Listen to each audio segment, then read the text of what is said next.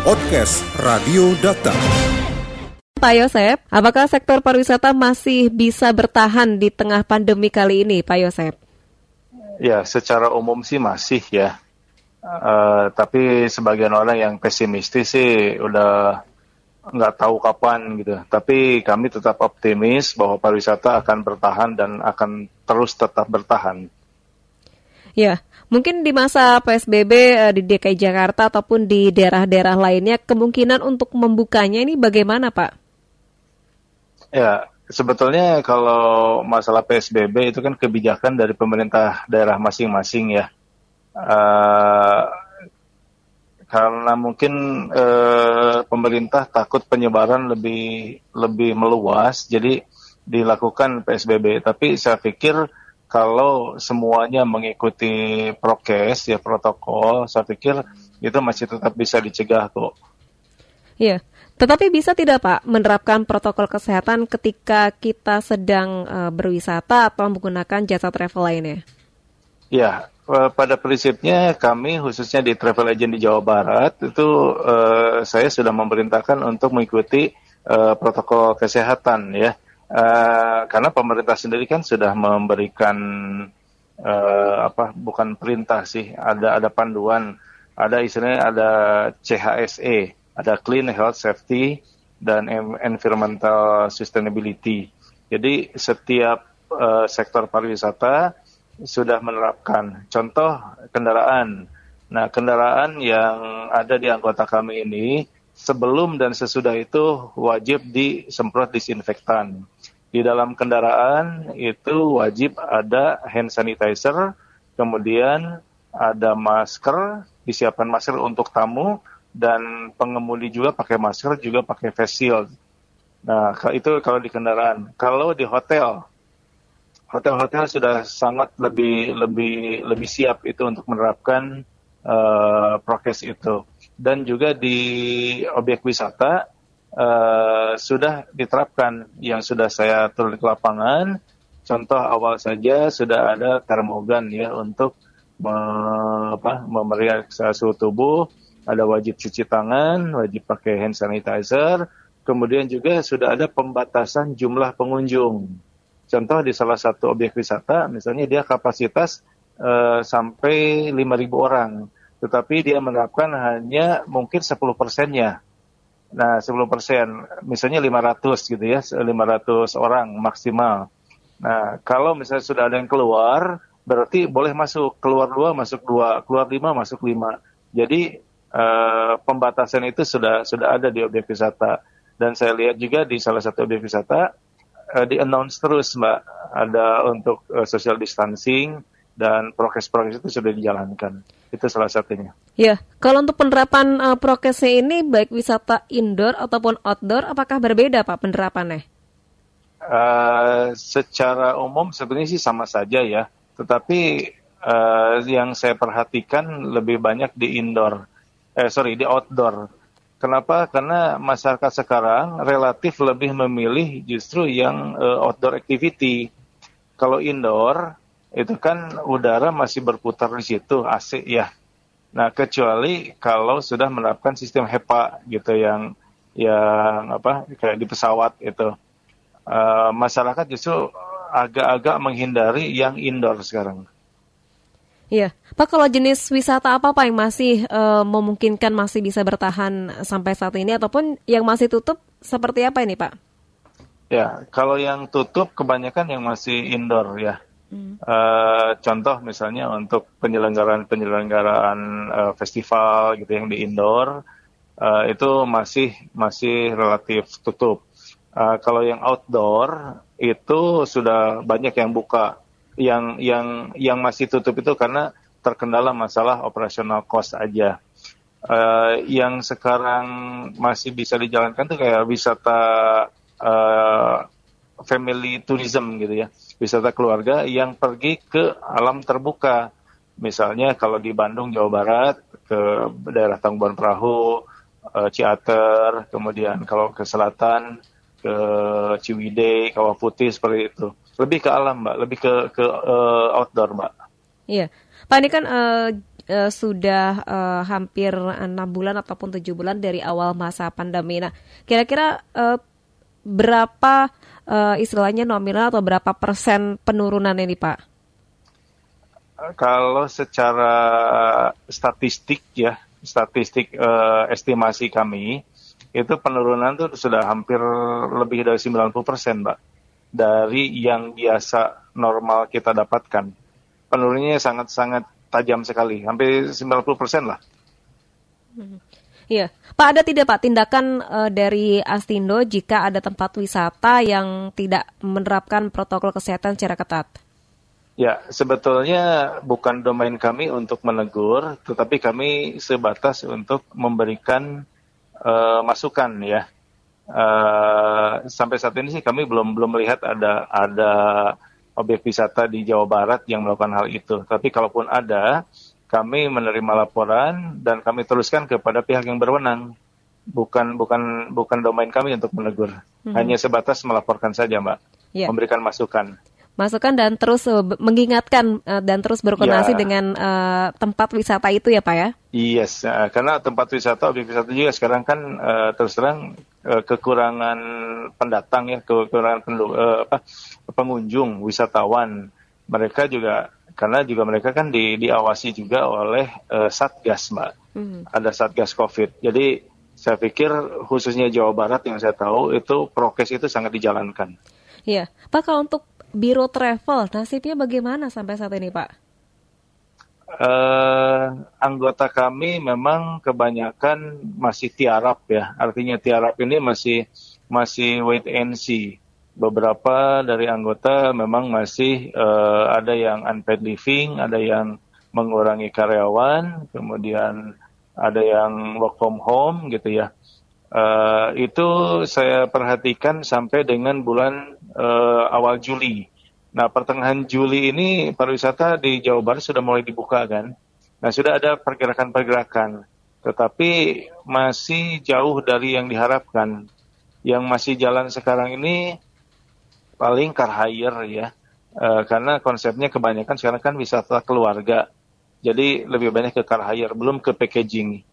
Nah, kemudian uh, tiket penerbangan sekarang sudah sudah mulai sudah mulai di kita jual juga karena uh, sudah beberapa bandara sudah dibuka walaupun tamu-tamu kami juga masih mengeluhkan uh, apa persyaratan yang begitu jelimet gitu ya.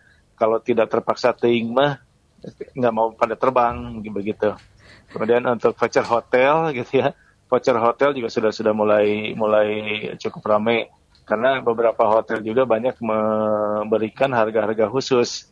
Bahkan uh, sebelumnya kan di hotel-hotel tuh ada pay no stay later. Jadi beli sekarang nginepnya kapan aja dengan harga yang sangat sangat sangat murah begitu mbak. Ya, ini tentunya kalau kita lihat di beberapa media uh, online uh, untuk harga biro travel tiket penerbangan istilahnya banding harga ya pak ya?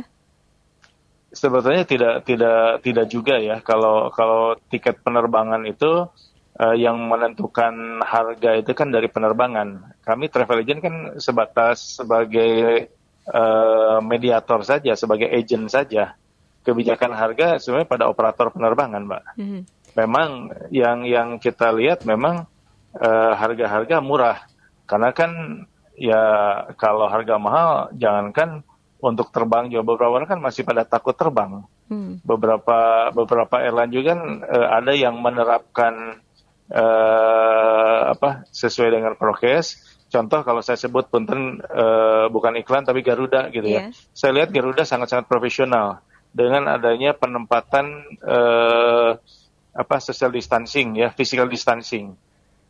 Tapi ada penerbangan tertentu yang yang tidak menerapkan ini berdasarkan laporan dari dari tamu kami bahwa dia juga rada-rada komplain terhadap penerbangan tersebut.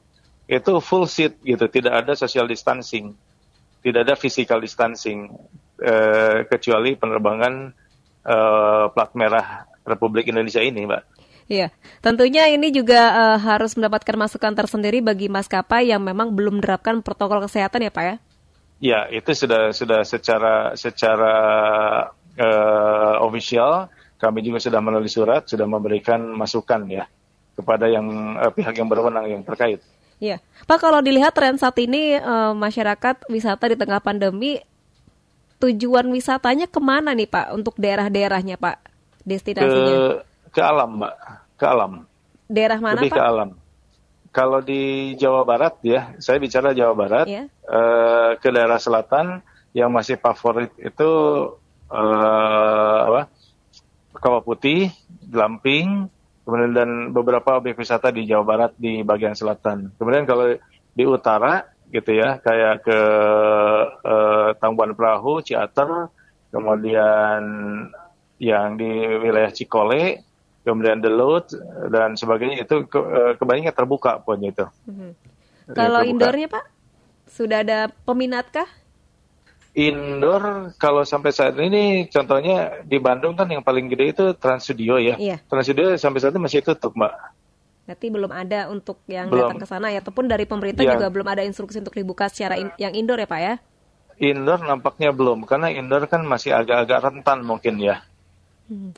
Iya. Dengan ya, dengan dengan dengan sirkulasi udara yang yang mungkin belum memenuhi standar jadi ma- nampaknya belum dibuka, Mbak.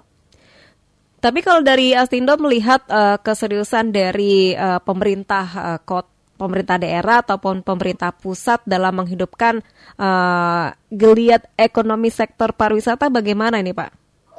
Sebetulnya kalau yang saya lihat dan saya perhatikan dan juga rasakan, eh, pemerintah pusat sih sudah sudah berusaha eh, untuk me- membangkitkan kembali sektor pariwisata, tapi belum begitu serius sih kalau menurut saya ya, Eh, belum all out lah gitu, karena mungkin masih terkonsentrasi kepada penanganan COVID ini.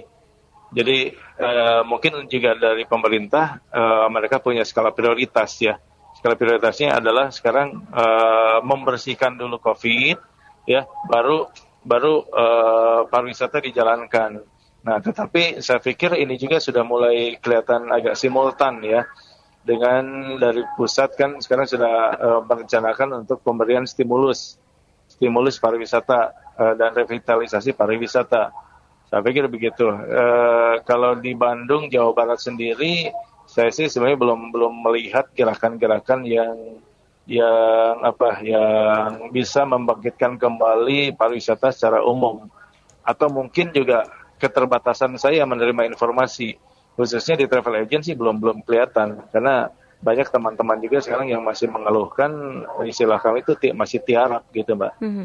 Iya, sudah ada laporan Pak adanya klaster baru di sektor pariwisata terkait dengan COVID ini?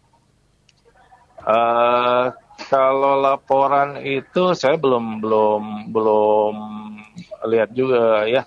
Hanya hanya sebagai sebatas mendengar-mendengar saja Eh, laporan-laporan di salah satu daerah tertentu baru pulang dari Pangandaran katanya terus eh, terkena. Tapi itu juga masih masih dalam proses penyelidikan. Saya beberapa kali ke Pangandaran gitu ya. Eh, di sana pun di Pangandaran memang me- menerapkan social distancing, menerapkan prokes di, di hotel khususnya. Tetapi di objek wisata eh, kayaknya sama aja di mana-mana ya. Awalnya memang diperiksa termogan segala macam, tapi kalau sudah berkumpul lupa semua. begitu. Rata-rata begitu. Saya juga perhatikan di beberapa beberapa tempat misalnya yang yang eh, pernikahan begitu ya. Saya menghadiri ada undangan pernikahan itu di luar memang benar-benar sangat ketat gitu. Tetapi ketika sudah di dalam ketemu teman-teman ya? ya cipika-cipiki lagi, ngobrol deket-deketan, makan bareng gitu ya, lupa gitu istilah bahasa sini pohon lagi gitu, Mbak. Iya, baik. Mungkin apa himbauan untuk masyarakat eh, Jawa Barat yang istilahnya sudah rindu untuk wisata dan juga pemerintah daerah? Silakan, Pak Yosef. Ya, untuk eh, rakyat Jawa Barat, warga Jawa Barat, orang Sunda, orang Jawa Barat, eh, sekarang sih mempersiapkan dulu, ya, mempersiapkan dulu kesehatan. Yang penting itu kesehatan dulu, gitu ya. Eh, nabung dulu lah sekarang, karena dan tahan dulu gitu untuk berwisata, karena kami yakin besok lusa ini pariwisata akan akan dibuka gitu. Yang penting jaga dulu kesehatan. Hmm. Nah, kalau untuk untuk pemerintah ya kalau dari sisi sisi kami sebagai pengusaha pariwisata mohon segera diberikan kelonggaran gitu. Diberikan kelonggaran untuk dibuka beberapa objek wisata gitu ya.